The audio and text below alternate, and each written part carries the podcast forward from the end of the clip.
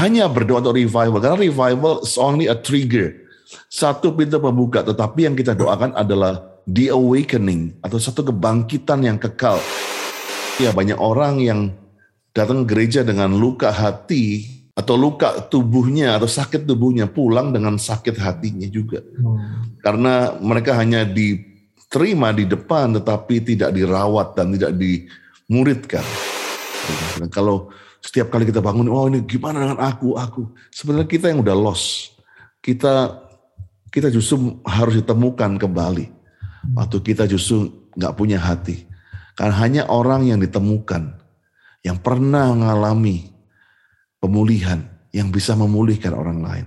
Hmm. Jadi Tuhan izinkan sering kali kita loss supaya kita bisa menemukan yang loss yang lain. Begitu.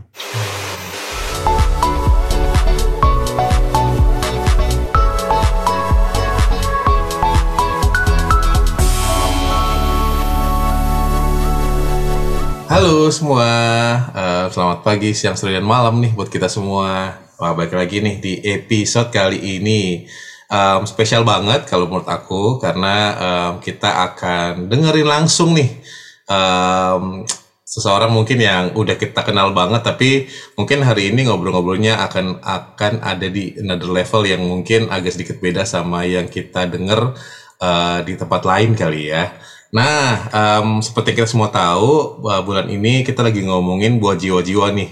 Mungkin um, konteksnya seperti apa kita semua bisa lihat langsung semuanya di YouTube um, dan um, kita pengen banget buat setiap yang dengar ini di bulan ini benar-benar nangkep banget kenapa sih kita perlu mengerti ini kenapa sih kita perlu bahas ini nah um, spesial di episode kali ini langsung dateng nih uh, kita langsung datengin biar kita sama-sama mungkin lebih mengerti lagi why um, kita perlu saving the loss, kenapa kita perlu berbuah, kenapa um, kita tuh perlu um, sampai ke uh, orang-orang sekitar kita tuh ngeliat buah dari pertobatan kita gitu. Jadi um, hari ini aku akan ngobrol-ngobrol sama our own pastor, Pastor Andi. Hai Pastor. Hey, what's up Adit? Yeah. Udah lama gak ketemu. Iya nih, gara-gara ditinggal di Amerika nih. Pesta nih jemaat pada yeah. eh, pengen denger kabarnya udah lama. Ya, yeah, banyak hal yang Tuhan bicara dan banyak hal oleh-oleh rohani yang saya boleh berikan. Tapi buat Adit ada oleh-oleh jasmani lah. Oh puji Tuhan. Oke okay, guys, jangan cemburu. Oke, okay, um, uh, Pastor, ini banyak yang mungkin udah nonton juga, udah dengar khotbah juga setiap hari minggunya, yeah. um, saving the loss buat jiwa-jiwa gitu. Tapi pengen denger sih, pengen denger langsung um, buat apa sih yang yang mungkin ya kayak dari Pastor Andi um, apa yang Pastor Andi dapetin soal ini soal saving the loss soal revival soal apa ya uh, kenapa sih kita perlu um, uh, dapat buah jiwa-jiwa itu Pastor Iya, uh, thank you banget. Sebetulnya sih banyak hal yang bisa Pastor sampaikan buat Adit dan juga semua yang pendengar podcast daripada KC. Tapi saya percaya, um, saya ingat empat tahun yang lalu waktu saya kembali dari Amerika dalam satu conference di pesawat Tuhan tuh jelas bicara. Saya tanya, apa sih yang mau kamu titik beratkan dalam pelayananmu? Dan saya bergumul apa ya Tuhan dan tiba-tiba saya membaca Lukas 7 di mana cerita mengenai tiga parables mengenai domba yang hilang, mengenai koin yang hilang, mengenai anak yang anak bungsu yang pulang. Dan di situ tiba-tiba saya dicamar Roh Kudus di pesawat. Saya ingat dan saya bilang saya bilang kepada Tuhan, Tuhan biarlah gerejamu ini kembali kepada panggilan kepada semua gereja sebetulnya. Kita nggak mau jadi cok jagoan buat panggilan sendiri, karena hmm. panggilan buat gereja adalah menyelesaikan amanat agung, yaitu untuk menyelamatkan yang hilang atau saving the lost. Dan saya ingat dengan air mata saya bilang, Tuhan biarlah rumahmu ini akan dikenal, komunitasmu ini akan dikenal sebagai orang orang-orang yang mencari yang hilang, domba-domba yang hilang. Karena sering kali kita terperangkap dengan kata revival. What is revival?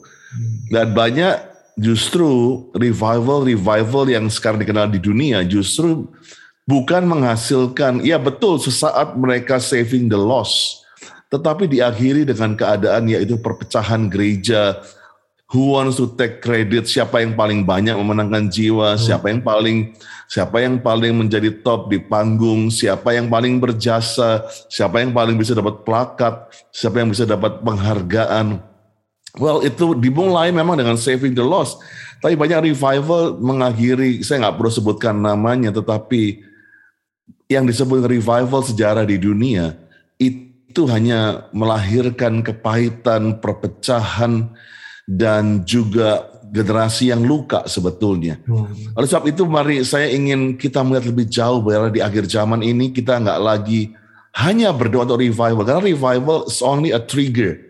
Satu pintu pembuka tetapi yang kita doakan adalah the awakening atau satu kebangkitan yang kekal, satu kebangkitan dari satu generasi, satu kebangkitan dari satu masa dari gelap kepada terang.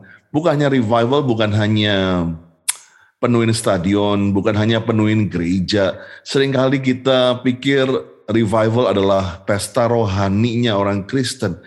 Tetapi sebetulnya revival terjadi adalah waktu seperti Bapak yang dengan air mata itu berlari ke pintu gerbang kota and welcome home the lost dan bila revival yang sebenarnya bukan hanya stadion penuh dengan orang-orang Kristen, stadion penuh dengan orang-orang yang hanya suka menyanyi, tetapi biarlah rumah-rumah itu dipenuhi dengan anak-anak yang hilang pulang dalam rumahnya. Itu intinya, hmm. dia kenapa saya tiba-tiba kok my sermon, my ministry, semua yang saya invest dalam kerajaan Allah ini, saya dedikasikan untuk saving the lost. Wow, gitu. very good, Pastor.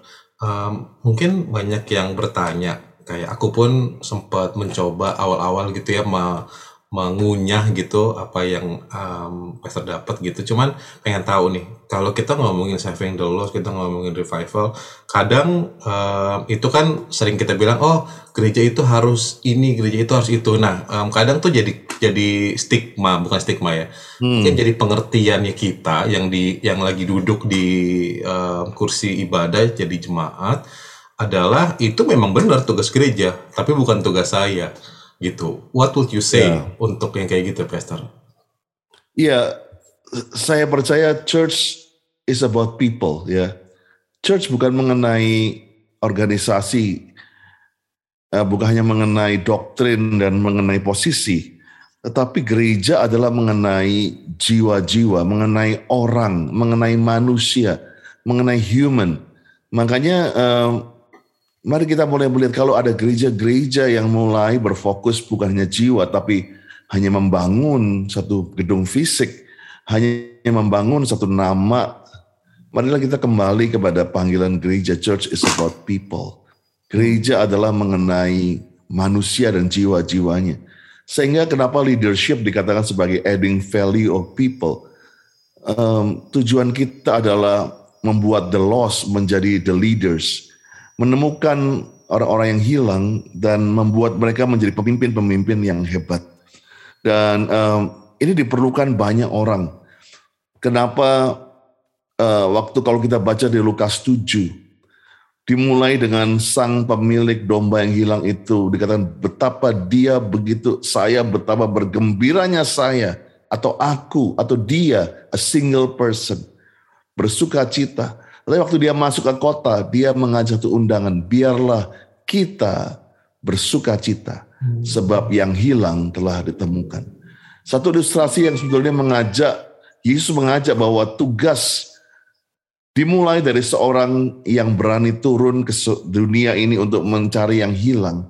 Tetapi dia memanggil yang disebut dengan followers, Jesus followers. Kita orang Kristen kita dulu disebut sebelum dikenal orang Kristen di abad-abad pertama, kita dikenal sebagai Jesus followers. Apa itu Jesus followers? Do what Jesus do, speak like Jesus speaks, go wherever Jesus go. Jadi kita dituntut untuk menjadi fotokopinya Tuhan. Kalau Tuhan meninggalkan yang begitu mulia di sorga dan mencari yang hilang ke dunia yang yang hina ini, maka dia mengajak kita dikatakan bahwa ladang sudah mengunding siap dituai tapi pengerjanya atau penuainya itu tidak ada. Oleh sebab itu saya percaya memang ini perlu konsistensi Adit. Saya hmm. tahu um, saya ditantang juga begitu banyak DM masuk waktu kita mulai membuat series ini. Ah ini kan hanya cuman program sementara. Hmm. Apakah ini menjadi konsisten dalam hidup Anda, pastor ataupun gereja ini? Hmm. Itu satu tantangan buat saya, bukan penghinaan, tapi satu tantangan. Karena memang gereja hanya menjadikan sering kali saving the lost hanya program bulanan. Hmm. Hanya program tertentu waktu ada bulan mencari jiwa maka di situlah. Setelah itu jiwa-jiwa itu justru banyak yang lebih pahit daripada di waktu dia pertama kali datang. Hmm. Ini bukan lagi menjadi rahasia banyak orang yang datang ke gereja dengan luka hati atau luka tubuhnya atau sakit tubuhnya pulang dengan sakit hatinya juga. Hmm. Karena mereka hanya diterima di depan tetapi tidak dirawat dan tidak dimuridkan. Oleh sebab itu saya menantang diri saya dan juga Anda keluarga besar Grow Center. Can you join us to be in the journey of consistency? Hmm. Satu perjalanan untuk menjadi konsisten. Karena Yesus waktu dia menceritakan mengenai um, mencari domba yang hilang. Dikatakan bahwa sang pempunya domba ini, the master ini, terus mencari sampai ia mendapatkan. Waktu saya baca ayat itu, dia terus mencari sampai ia mendapatkan. Di situ saya tahu bahwa ini nggak mudah. Ini nggak mudah, ini tidak enak. Karena meninggalkan 99, Mencari yang satu memang pasti nggak nyaman. Kedua tidak mudah, tidak aman. Karena dia harus masuk ke padang gurun. Dan ini harus perlu konsistensi yang dikatakan dia terus mencari sampai yang mendapatkan. Apakah kita terus sabar untuk berdoa bagi seseorang yang yang kita doakan ataukah kita sudah capek sering kali? Ayo, Pastor ingin mau menantang diri saya sendiri dan juga setiap kita. Bisakah kita be konsisten? Jadi gereja yang mencari saving the lost. Dan saya nggak ada sendirian. Karena hmm. begitu banyak orang-orang yang memerlukan. Mari, let's join the movement. Let's join this.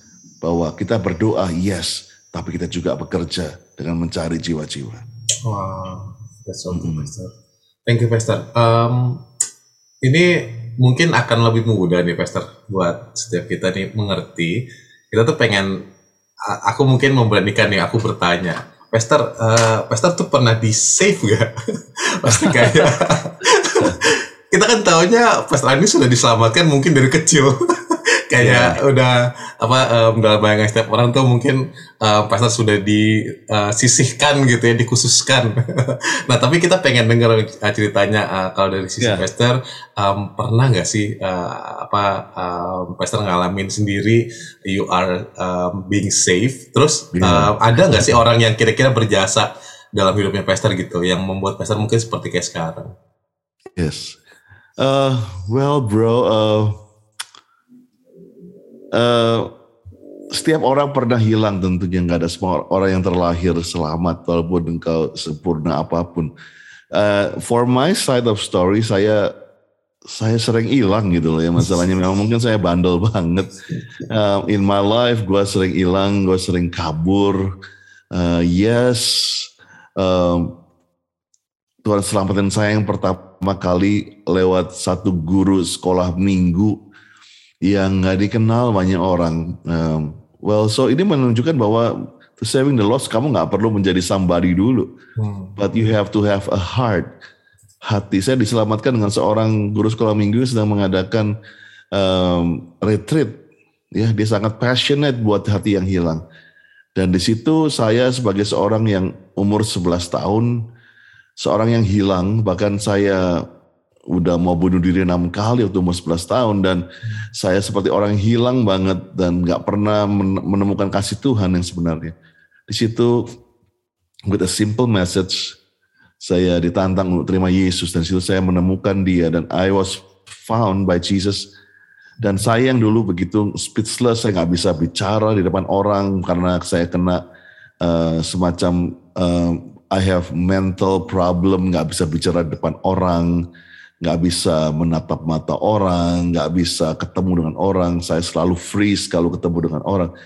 for the first time, uh, walaupun saya nggak langsung khotbah dua jam, hmm. but for the first time in my life, saya bisa sharing waktu dibilang siapa bersaksi saya bisa angkat tangan saya maju ke depan and for the first time for two and a half minutes dua setengah menit saya bisa menyaksikan betapa baiknya Tuhan and that's for me and for my parents is like a breakthrough. Uh, I was found. Aku ditemukan benar hari itu. Well dalam perjalanan saya, saya nggak nggak selalu smooth. Saya sempat hilang lagi, masuki masa-masa teenagers, masa-masa uh, muda. Saya sempat hilang, saya sempat uh, gambar diri saya belum pulih, hmm. ya uh, saya hilang, saya sempat ma masuk dalam pergaulan yang buruk, hmm. Dalam dalam uh, hal yang dan tapi puji Tuhan saya ditemukan um, oleh sekelompok komunitas yang waktu namanya Jakarta Press Center ya. Um, dulu ada tahun 80-an Jakarta Press Center adalah satu wadah yaitu Press and Worship Center. Ini mulai Pak Alex Iranata dan juga Pak Niko waktu itu sebetulnya yang di Jakarta di Wisma Udayana. Dan untuk pertama kalinya mereka mengundang saya waktu itu untuk latihan main musik. And for the first time saya yang hilang itu saya bilang saya udah bilang saya anti gereja saya nggak mau. Tapi somehow mereka ada latihan di rumah saya. Dan begitu saya masuk dalam ruangan itu saya tahu the love of Jesus there. Dan waktu lagu pertama saya disuruh main exactly saya itu dicama Tuhan. Saya nangis saya nggak bisa main drum waktu itu. Saya hmm. saya mengalami pelepasan dan saya didoakan oleh mereka. And I was I was that's my uh, second loss yang saya ditemukan Tuhan well um, unfortunately saya pernah hilang lagi yang ketiga and this is the loss yang yang cukup berat buat saya karena saya sudah melayani hmm. saya sudah jadi public figure saya sudah menikah, saya sudah punya anak. Hmm. Itu waktu saya lost um, dalam keadaan yang begitu hilang, yaitu saya jatuh dalam dosa percinahan. Dan di situ saya merasakan saya benar-benar lost. Dalam keadaan yang nggak bisa lagi lihat my future. Saya ingat saya kembali mau bunuh diri. Saya ada di Lembang, saya sudah mobil saya ada di pinggir jurang siap untuk saya tekan gas dan saya bilang, this is it Lord, I'm lost and I have disappointed you dan saya telah mengecewakan engkau. Tapi dalam hal ini Tuhan pakai seorang yang begitu luar biasa. Um, seorang yang dulu kau Tuhan pakai guru sekolah minggu, Tuhan pakai Pak Alex Renata, Pak Niko dalam Jakarta Press Center. Hmm. Tapi kali ini Tuhan pakai istri saya sendiri. Hmm. Yes, uh, Pastor Lia was the one yang yang harus dia bisa klaim sebagai victim, klaim sebagai mungkin seperti bapak yang ditinggal oleh anak yang yang dia kasihi. Tetapi on that time, Pastor Lia menganggap saya bukan seorang suami yang buruk, bukan menganggap saya sebagai suami yang tidak pantas untuk didoakan. Hmm. Tapi dia berkata, suamiku ini hilang, suamiku ini nyasar. Sehingga yang dia lakukan setiap malam dia berdoa minta kasih Tuhan. Dan apa yang terjadi? The prayer works. The prayer makes Jesus found me. On dan saya ingat di, di Lembang itu, the moment saya mau habisin hidup saya, God came to my car once again. Saya dipeluk, saya rasakan pelukan Tuhan. Dan situ saya bilang Tuhan, saya tahu saya udah saya udah bukan lagi hancur tapi udah menjadi puing-puing. Tapi kalau seperti seperti doa anak yang hilang itu, kalau saya bisa balik jadi asyir lagi ya Tuhan, I am enough. Hmm. Seperti rasa nggak, seperti rasa begitu hina saya itu. Tapi saya mengucap syukur bahwa seperti waktu saya pulang, yang pertama menerima saya justru istri saya. Hmm. Dia menjadi seorang yang berdoa sama dengan saya, berpuasa dengan saya, dan menjadi teman yang baik dalam membuat saya pulih, saya menang. Dan sejak saat itu, saya tahu bahwa untuk menjadi seorang yang menang dan ditemukan. Bukan hanya waktu mau ditemukan, tapi engkau harus punya teman, punya partner, punya community yang sehat. Hmm. Sehingga engkau bisa mempertahankan status ditemukan itu terus dalam kehidupan. Ingat iblis ingin membuat kita hilang. Iblis membuat kita nyasar setiap kali. Tapi temukan gereja yang tepat, komunitas yang tepat, teman-teman yang tepat, pasangan yang tepat yang bisa menjaga dirimu. So that's me, bro. I mean like gue jatuh lebih banyak daripada orang-orang lain mungkin yang dengar ini. But di situlah waktu saya jatuh, saya belajar. Luka ada, bekas luka pasti ada. Tapi itulah membuat kita jadi lebih dewasa dan membuat kita mengerti kasih Bapa yang sebenarnya. Wow. Amin.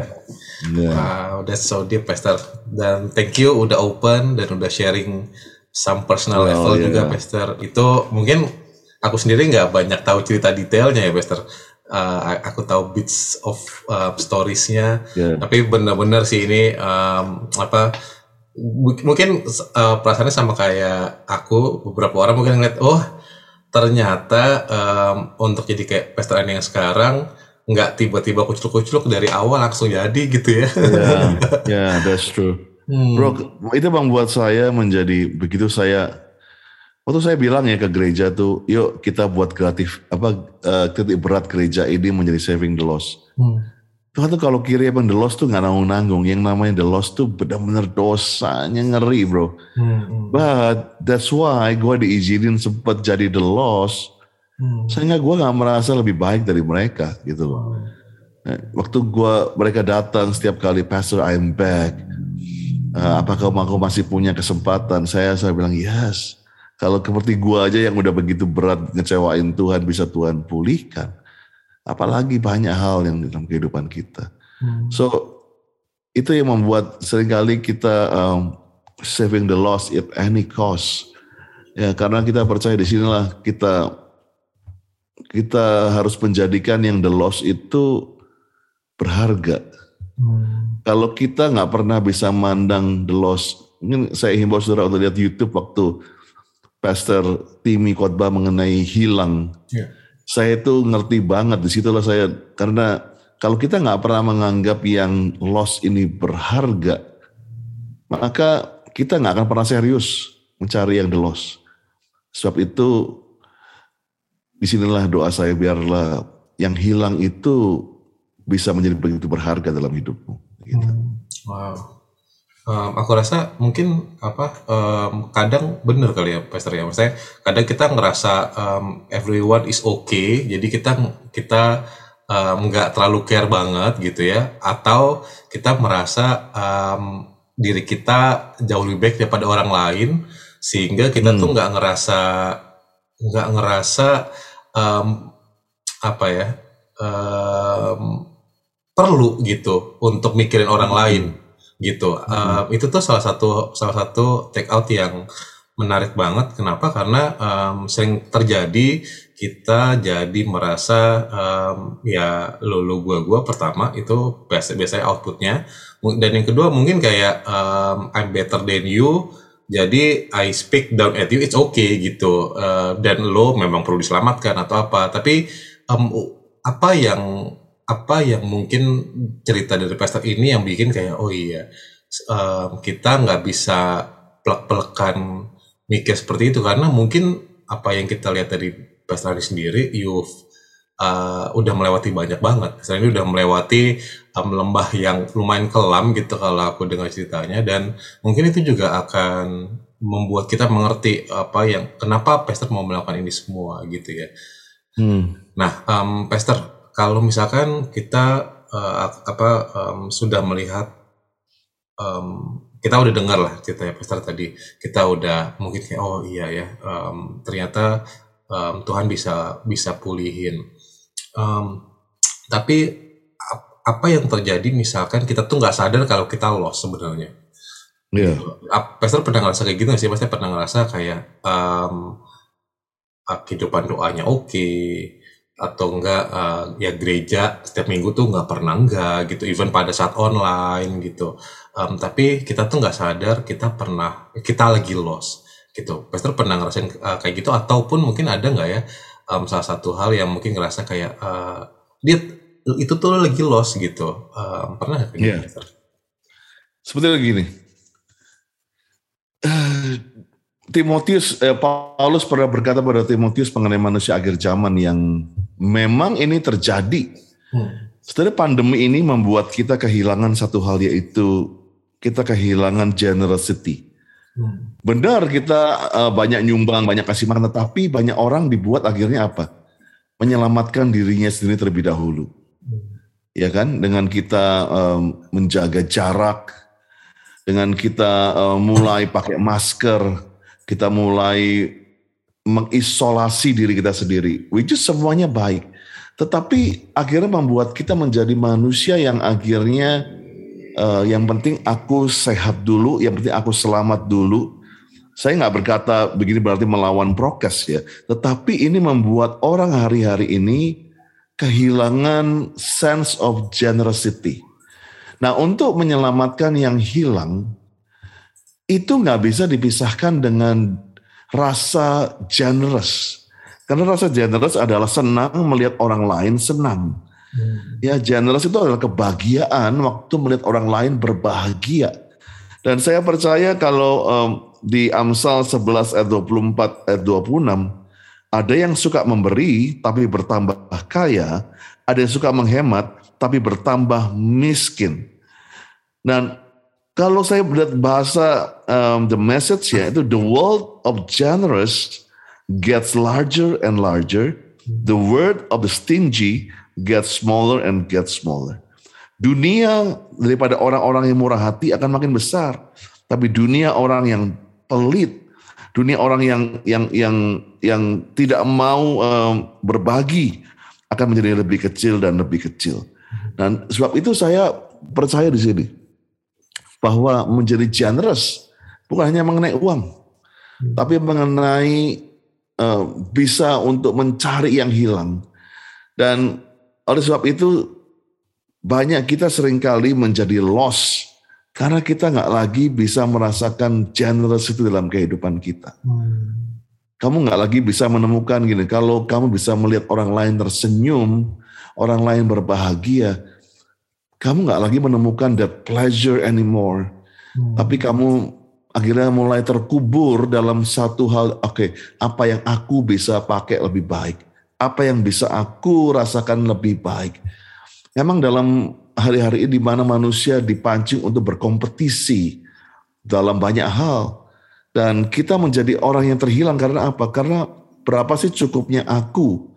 Berapa senangnya aku? Berapa rasanya inah buat aku itu adalah pertanyaan yang sulit dijawab. Hmm. Oleh sebab itu sering kali yang gampang sekali kita itu merasakan hilang waktu kita justru tidak punya lagi hati buat yang hilang.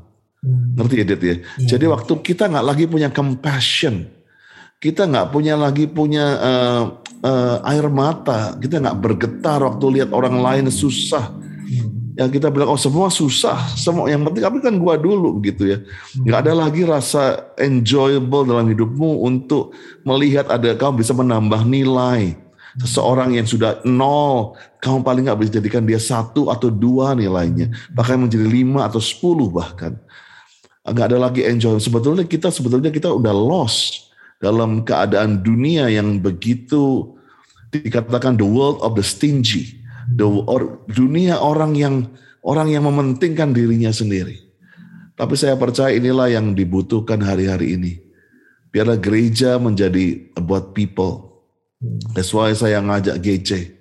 Kalau saudara, kita saya ajak saudara untuk memberi, bukanlah untuk memberi kepada pelayanan ini, tapi memberi untuk supaya makin banyak jiwa yang menjadi diselamatkan. Untuk membanyak jiwa untuk diselamatkan tentunya kita perlu biaya. Tentunya kita perlu effort, waktu. Kenapa kita menjadi volunteers? Kalau kita menjadi volunteers gak punya lagi rasa generosity, maka volunteers kita menjadi beban, menjadi kayak orang kerja. Hmm. But when you melayani Tuhan dengan rasa generous dalam hidupmu, maka engkau akan walaupun capek, engkau tidak akan pernah burn out. Hmm. Kalau orang tanya pastor kapan sih capeknya? Tiap minggu atau setiap habis eh, hari minggu biasanya kalau sampai lima kali kebaktian, aduh rasanya capek secara fisik. Tetapi secara roh, secara kepuasan itu kayak saya bisa tidur tersenyum hanya mendengar satu orang yang berkata thank you pastor. Hari ini khotbahnya membuat saya kembali. Terima kasih saya nggak jadi bunuh diri. Terima kasih saya nggak jadi cerai. Terima kasih saya nggak jadi uh, meninggalkan Tuhan. Hanya dengan mendengar itu saja, itu membuat saya begitu aduh nggak bisa ditukar dengan Rolex bro, Hmm, nggak bisa ditukar wow. dengan apa pun juga gitu ya.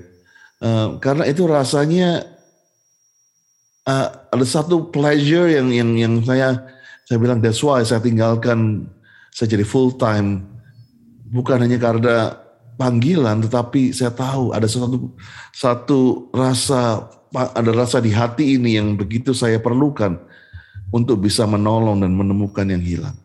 Nah, kalau kita kehilangan itu dan kita menjadi orang-orang yang hanya waktu bangun oke, apa yang bisa aku bawa pulang lebih lagi? Gimana uangku, gimana hartaku, gimana dengan lumbung-lumbungku? Nah, kalau itu yang engkau rasakan setiap kali kau bangun, itu salah satu tanda kamu udah lost. Itu istri saya yang kasih pelajaran sebetulnya. Bilang, kalau setiap kali kita bangun, oh ini gimana dengan aku, aku. Sebenarnya kita yang udah lost.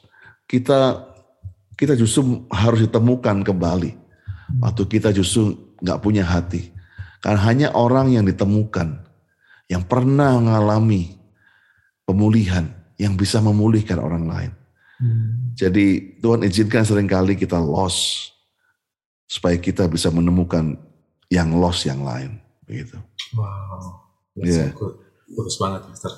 Um, dan um, apa? Itu itu aku rasa key take out lumayan penting bang, mungkin ya buat setiap kita yang lagi Iya. ngerasa kayak, um, aduh ibadah online ini biasa-biasa aja. Mungkin bukan That's soal good, yeah. ibadahnya ya, Pastor ya. Mungkin Yeah. soal memang kita nih lagi fokus sama diri kita banget, jadinya we lost it gitu. Mungkin seperti itu ya, Pastor ya. Iya, jadi kadang-kadang, um, you know bro, I love online. I, I know this is, tetapi saya percaya waktu akhirnya kita menjadi melihat online ini um, lebih menguntungkan diri kita. Ya, Hmm, hmm. Um, um, saya suka memang untuk online ini memang dibuat Tuhan untuk menjangkau yang the lost. Tetapi saya himbau bagi saudara yang memang sudah dalam Tuhan bahwa Alkitab memang tidak tidak pernah mengalami masa online karena mereka nggak pernah mengalami teknologi yang seperti kita karena Hmm. tapi Tuhan Tuhan selalu uh, mem- mem- me- apa ya mengutamakan untuk langkah menuju ke rumah Tuhan Hmm. yang menuju ke bait Allah di mana persekutuan koinonia dan dan, dan worship bersama-sama itu mempunyai satu kuasa yang luar biasa. Well, ini mungkin nggak bukan topik yang ini, tetapi saya ingin menghimbau pada saudara untuk tidak convert dalam tanda kutip, oh karena kalian bisa jalan-jalan, karena kalian bisa sambil eh, dengar di mana saja, bisa sambil eh, nyambi, bisa oh bisa kayak food court pilih yang seperti channel, pilih yang khotbah yang saya sukai. Well, semuanya itu hati-hati. Karena akhirnya kalau akhirnya kita mulai menjadi apa sih yang aku suka, apa yang aku butuh, apa yang aku perlukan. Kalau itu menjadi center of your life, ingat yang saya katakan tadi, you are lost. Justru kita sering kali um, seperti Paulus, eh, seperti Petrus, Yesus berkata, waktu muda engkau bisa pergi ke mana saja.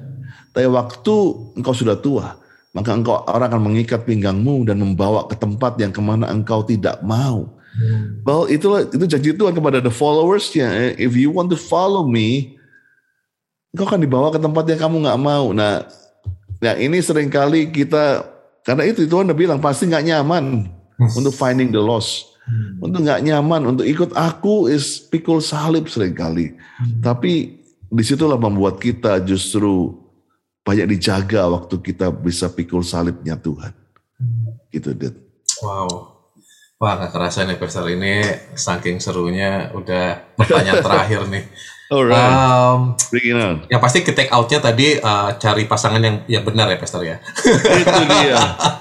Karena kalau kamu tidak tepat nanti tidak bisa dapat sampai tujuan gitu. Waduh, takutnya nyasar. Oke, pertanyaan terakhir ya Pastor. Um, kita pengen, aku pengen tahu sih maksudnya secara secara pribadi. Um, what makes you stay gitu? Apa yang maksudnya um, lebih lebih karena takut Tuhan marah kah? Atau kayak um, panggilan itu begitu menggebu-gebu? Ataukah memang tadi mungkin dengar ceritanya, tapi kan somehow kita akan ada um, why-nya kan gitu. Why you stay di um, Yeah. pelayanan, why you stay memberitakan firman Tuhan sampai sekarang. Well, uh, saya jujur beberapa minggu yang lalu di tengah-tengah doa pengerja I just break down. Uh, mungkin Adit Hmm. ada di situ. I was so in tears, tiba-tiba saja. Karena sebelum saya ngomong itu Roh Kudus seperti berbicara dalam kuping saya. Are you sure apa yang kamu khotbahkan ini? Are you sure yang kamu bilang mencari jiwa dengan all cost itu benar?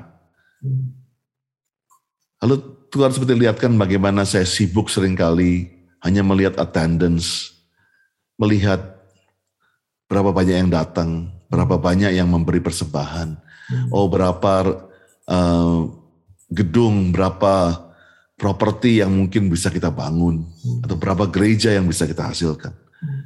Dan bukan lagi menjadi rahasia, sering kali sosial media membuat pastors-pastors itu tidak secure karena melihat, oh gereja dia lebih banyak, gereja dia lebih bertumbuh. Waktu lihat YouTube tetangga, viewers saya cuma segini. Views saya cuma segini, views dia lebih banyak. Dan itu sering kali membuat yang saya katakan tadi, saya jadi lost. Lost dengan apa? Dengan semua yang sebetulnya nggak perlu saya lakukan. Yaitu akhirnya, oh hanya berkata mengenai numbers, mengenai views, mengenai betapa besarnya pelayanan ini. Sehingga jelas tiba-tiba saya Roh Kudus menuntun saya untuk berkata di depan para pengerja di Zoom doa pengerja waktu itu saya bilang "Ah, berhenti untuk menjadi nomor satu, tapi untuk menemukan yang satu. Waktu saya ngomong itu seperti kayak bukan saya ngomong, seperti saya ngomong pada diri saya. And I remember I was so broke down in tears karena saya berdoa saya bilang ampuni saya. Seringkali saya lost Tuhan. Kenapa saya jadi stres melayani? Kenapa saya jadi capek tanda kutip melayani dan kehilangan banyak energi karena saya hanya berusaha menjadi nomor satu. Tetapi Tuhan sebetulnya tidak menyuruh kita menjadi gereja nomor satu. Tetapi kita harus menemukan yang satu. Di situ tiba-tiba seperti ada gambar wajah-wajah orang yang sempat keluar dari gereja. Sempat hilang. Saya nangis, saya bilang Tuhan ampuni kalau saya tidak mencari mereka lagi. Dan sejak malam itu saya telponi satu persatu. Saya minta maaf kepada mereka. Dan puji Tuhan satu kemarin sudah mulai datang ke gereja. Seorang yang udah lama nggak ke gereja. Dan dan saya cuma telepon, please forgive me. Berikan kesempatan buat Tuhan bekerja dalam hidupmu. Please come to the church. Please come. Dan dan dan, dan dia bersaksi bagaimana dalam penyembahan dia sudah dijamah Tuhan. Dan dan dia bilang, Pastor, I'm I'm, I'm home. Dan saya waktu saya mendengar itu, saya tahu itu nggak ada yang lebih baik, nggak ada yang lebih indah daripada saya melihat ada seorang yang yang menemukan kembali jalannya pulang. So Adit setiap kali saya kehabisan bensin, setiap kali saya seperti rasanya mempertanyakan mengenai kenapa saya di sini. Saya tahu sering kali kita harus pergi ke padang gurun untuk menemukan yang hilang itu. Kita harus nggak nyaman meninggalkan uh, major stream yaitu 99 Men- karena coba nggak kalau 99 pasti banyak yang ngejar. Nyaman banget untuk melayani 99 tapi yang mencari yang satu. Sebab itu gereja harus perlu perlu bukan hanya menjadi Sunday mega church minggu yang besar minggu yang banyak tetapi yang paling penting adalah orang-orang yang kita datang gereja ini bagaimana kehidupan mereka Senin sampai Sabtu. Apakah mereka lost di dunia kerjanya? Apakah mereka kesasar dalam mencari damai sejahtera di keluarga mereka? Sehingga saya kerahkan, saya gerakkan semua orang untuk masuk komunitas hari-hari ini. Karena di situ kita bisa dipantau. Kita tidak hilang. Kita tidak sampai, karena mata saya tidak mungkin bisa melihat begitu banyak jemaat yang ada. Tetapi dalam kita masuk ke smaller community, di situ iman kita dijaga dan saling menjaga satu dengan yang lain. Itu yang membuat saya seperti obat untuk saya kembali di senantiasa, yaitu eh, bukan menjadi nomor satu, tapi mencari yang satu. Gitu. Wow. Wow, yeah. that's very very very good. Thank you banget, Pastor Randy. Sama-sama, um, Dad. Aku rasa buat setiap kita yang dengar, uh, jawabannya pasti sama ya. Um, yang belum tertohok, ya coba dengerin ulang lagi. Kenapa? Karena um, somehow kita mungkin nggak sadar kita lost, itu aja sih. Gitu. Yeah. Um, kalaupun memang kita nggak lost, um, please make sure gitu buat teman-teman yang dengar. Um, please make sure kita nggak lost, kita ada di um, posisi kita sudah safe gitu. Um, aku rasa mungkin itu yang kadang kita mungkin suka nggak ngeliat. Justru karena itu kita butuh komunitas. Jadi sekali lagi teman-teman kalian nggak apa um, bukannya berarti nggak bisa sendiri ya. Cuman um, poinnya adalah kadang mungkin ada hal yang kita nggak bisa lihat, yang orang lain bisa ngelihat. That's why we need uh, others to um, look after us kali ya, gitu ya, Pastor. Yes. Oke. Okay. Yeah. Thank you banget Pastor atas waktunya. Thank you for Sama open up few stories. Terima kasih sudah nyempetin. Uh, dan um, sekali lagi buat teman-teman, thank you uh, udah dengerin dan hopefully uh, semua yang uh, kita dengar hari ini bisa jadi berkat buat kita semua. Jadi see you uh, next episode. Bye. Bye, ready.